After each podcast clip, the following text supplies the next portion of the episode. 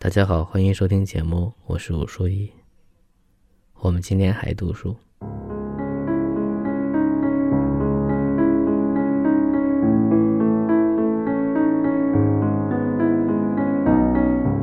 今天选的这本书是一本作者怀念他母亲的散文集吧，或者说叫回忆录，一篇一篇的。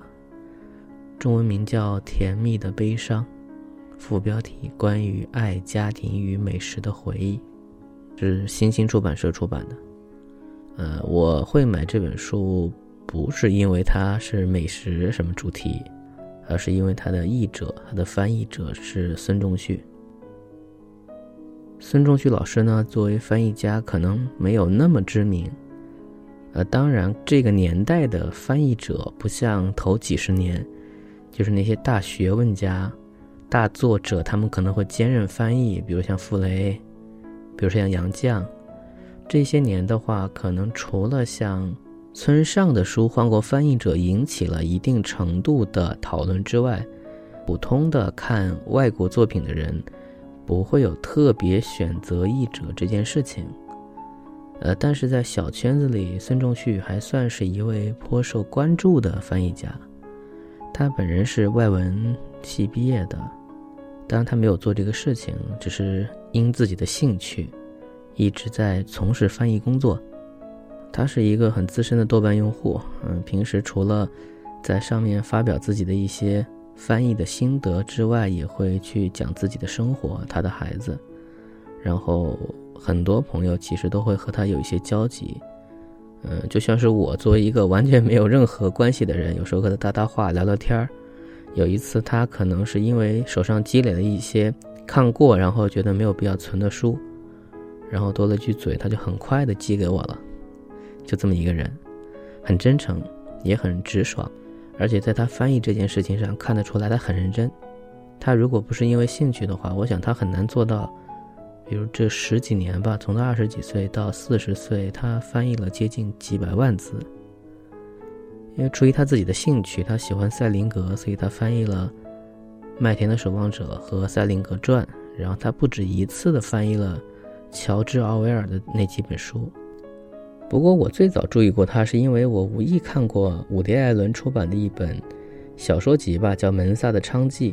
伍迪·艾伦是个很喜欢掉书袋的人，他的那些喜剧感是怎么翻出来这件事情是很难的事情，微妙的表达他那种正话反说等等的东西，在我印象里，那些文字有的地方是比较拗口的。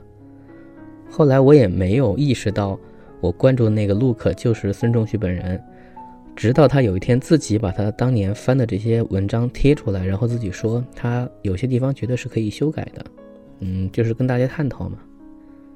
这一说好多年了，嗯，在他四十一岁的时候，可能因为抑郁症太痛苦，他选择主动的离开了这个世界。嗯，现在都依然还会有人时不时的看到一些书的再版。或者看到别的译者会翻某本书，会想起他，会提到他，也通常会说他不一定是最好的版本，但我们会因为这个版本会会记住他。所以我也想今天借着这没什么人的一些节目，怀念一下他，这个并不遥远也并不熟悉的朋友。嗯，这本书因为不是他小说当中最有名的一本书。恰恰我也觉得可以稍微的提及一下，就这本《甜蜜的悲伤》。孙仲旭的翻译方式呢，就跟他合作的那些编辑来说的话，还是偏于规划风格。呃，所谓规划是讲求在翻译的过程当中，尽可能用本国语言或者本国句法，让读者尽可能不要意识到这个文化的这种隔阂感。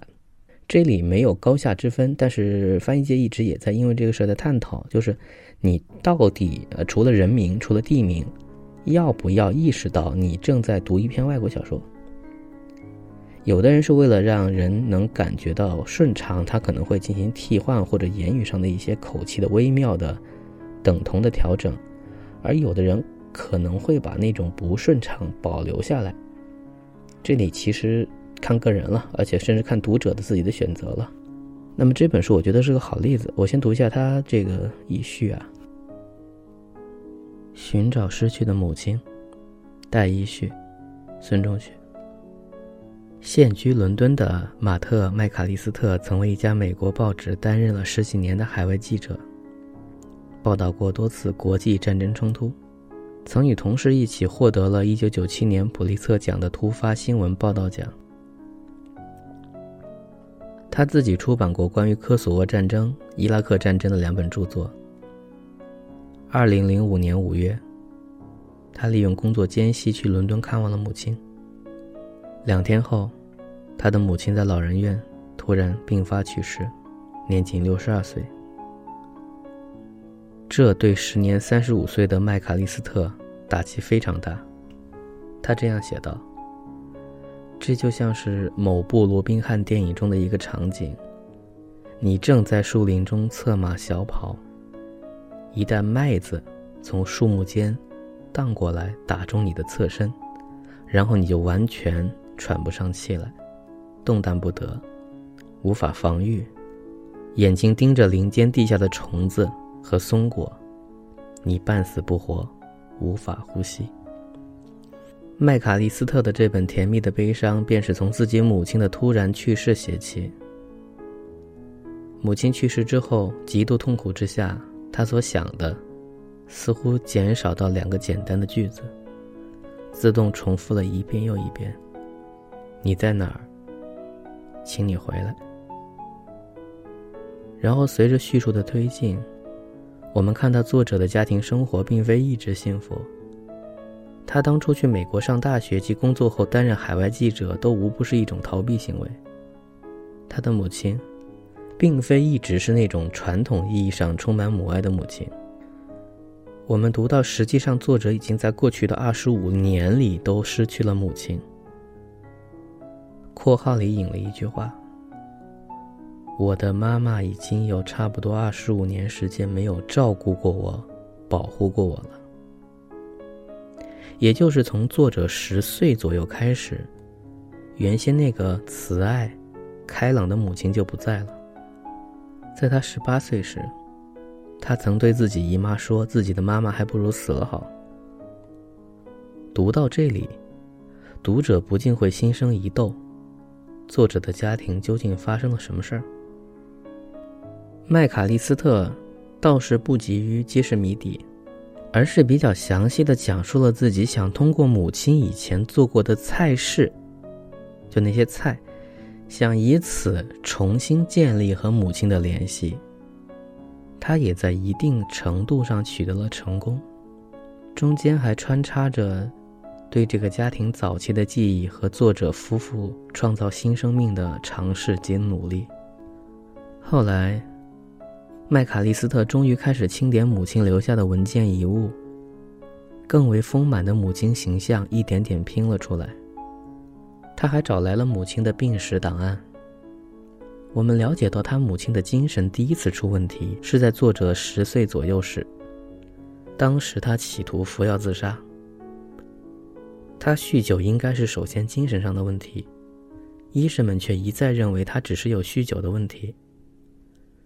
作者母亲自身的状态导致了这个家庭的解体，母亲自己长期进进出出精神病院，一直未能解决酗酒问题，导致母子关系也极度糟糕。只是到了生命的最后一两年，他才向着最初那个正常而慈爱的母亲形象回归了一点儿。作者赞赏他在缺乏辅助的情况下，长期一个人与生活抗争。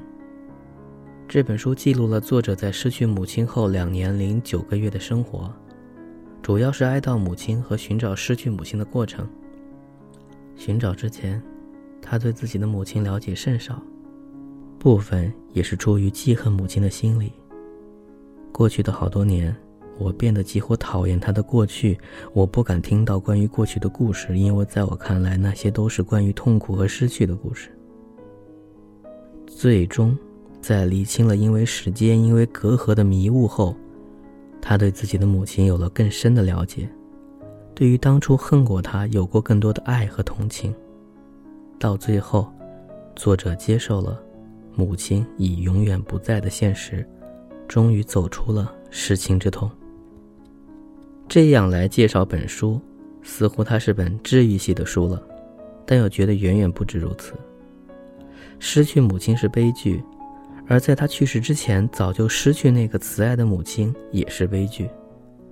这种悲剧虽然是作者本人的，但是通过他那出色的讲述，让我读到时确实是感同身受。另外，麦卡利斯特的文字素养及叙事技巧都颇值一赞。他一张张写下来，在哀悼和寻找母亲之外，穿插了许多方面内容，关于往事，关于现在，看似旁逸斜出，细品之下却不无深意。最重要的是。这些具有感染力的文字渗透着作者对亲情的真实和生活的热爱。总之，这不会是你读了后无动于衷的书。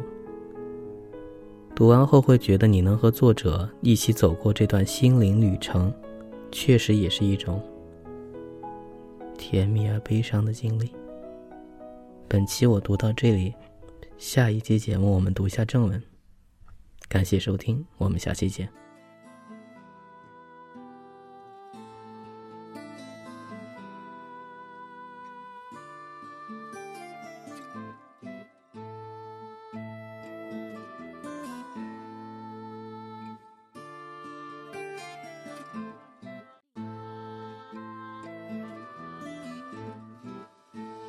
Брат мой, оглянись вокруг.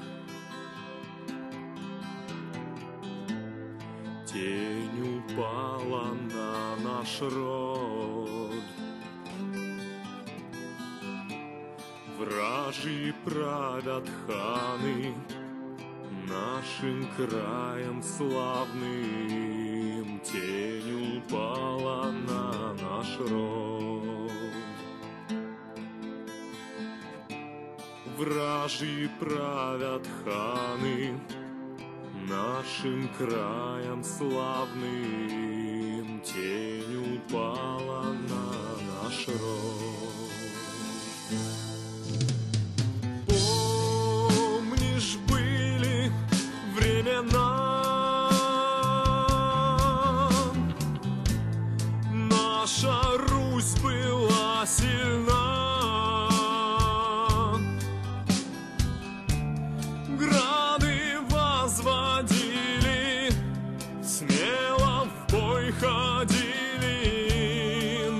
Наша Русь была сильна.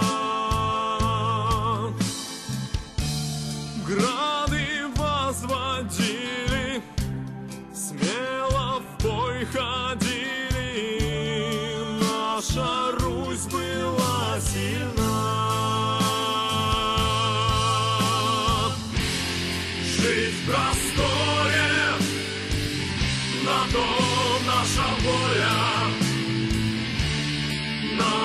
show.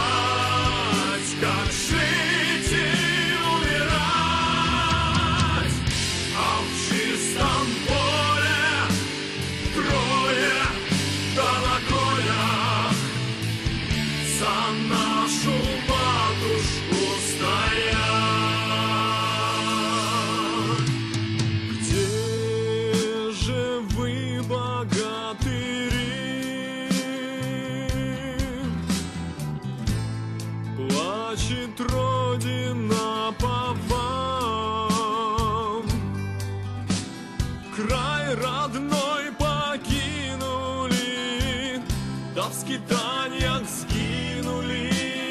Плачет Родина по. Край родной покинули, да в скитаниях